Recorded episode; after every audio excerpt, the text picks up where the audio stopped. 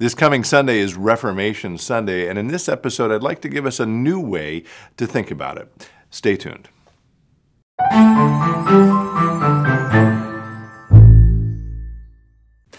Hello, friends. Pastor Tim Westermeyer here, Senior Pastor of St. Philip Deacon in the western suburbs of Minneapolis. Good to be with you as always. I want to begin first by just thanking you all for your feedback, your input from the last two or three episodes, which generated a, a handful of comments and uh, inbound messages to me. And it was good to hear from you all. I think we're going to gather those three episodes into a playlist, which you can find for the future. Um, so, again, thanks for that. Today, uh, we're taping this a few days before Reformation Sunday, so I want to talk about that, and I want to talk about it uh, by way of uh, a small book someone gave me. Uh, this is actually the text of the 2022 Passion Play uh, from Oberammergau in Germany, which you have likely heard of. It's a very famous uh, play that's done every 10 years. It was delayed because of COVID. It was supposed to be done last in 2020, and instead they pushed it out to 2022. It just completed its run um, in early October of 2022. Oberammergau is in Germany, so you might think, well, the reason I'm connecting this to Reformation Day is that Martin Luther, uh, the founder of the Protestant uh, Reformation, is also from Germany. Germany. And that is certainly one connection, but uh, honestly, I'm thinking about this for a different reason. I just read through it, and I would commend it to you, by the way. I don't know if it's available online or if you can order this or not. But as I read it, I was struck by something that also strikes me every time I read another book, which I have mentioned, I think, at least once or twice here uh, by Dorothy Sayers. This is a, a, also um, a setting of the story of Jesus meant to be acted. Uh, in this case, uh, it was acted uh, as a radio play. I believe in 12 different shorter plays. It's called The Man Born to Be King.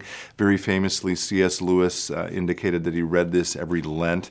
Uh, and what connects these two for me uh, is that in both cases, as you read the biblical narrative, if, as you read the story of Jesus, the characters come off the page. They, they become lifelike. I've used this language before, but they are no longer cardboard caricatures, which is often how I think we read biblical characters. Instead, they are fully rounded individuals who, as you hear their story, you can relate to. You think, oh, I, I may not agree with how you're behaving, but I understand it. I'm talking about everyone from Jesus' enemies, like Pilate and Herod or Caiaphas, the high priest, also to the disciples, not all of whom were particularly uh, supportive or helpful at the end of Jesus' life.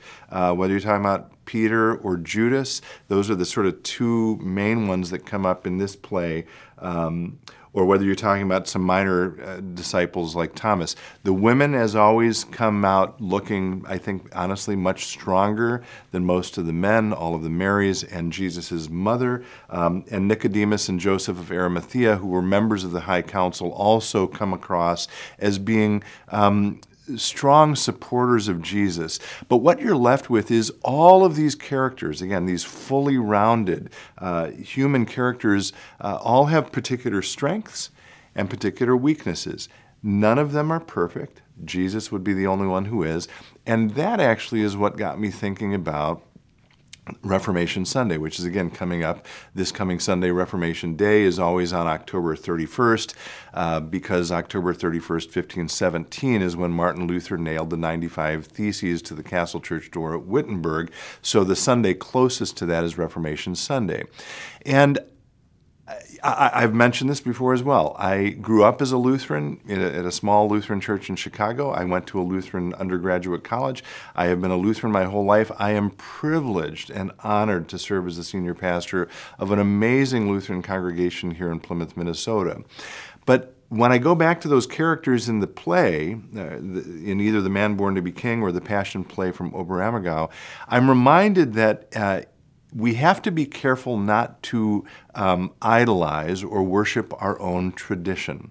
And in this way, I guess I would say each of the various Christian traditions, imagine that each of them is sort of like one of the characters in this play.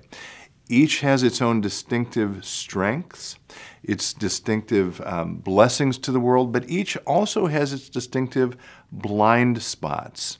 And in 2022, um, again, I celebrate the tradition I'm part of. I want to be very clear about that. But the tradition I'm part of isn't God. It's not Jesus. And so, in all humility, we should celebrate those distinctives about our various traditions, whatever tradition you're part of. But we should all remember we're in this together and all bowing down to the one true God. One way to maybe complete this thought is to go to Martin Luther himself, who uh, said this Should anyone knock at my heart and say, Who lives here? I should reply, not Martin Luther, but the Lord Jesus Christ. I pray that when people come here to St. Philip the Deacon or any other Lutheran church or any Christian church for that matter, uh, yes, they will find distinctives from that particular tradition, and they will find in this, in the case of St. Philip the Deacon, they'll find Lutherans and they'll find Christians. But more important than that, I pray that they will find Jesus Christ here in this place. Happy Reformation Sunday. Thanks for being with me, and be well, stay in touch, and God bless.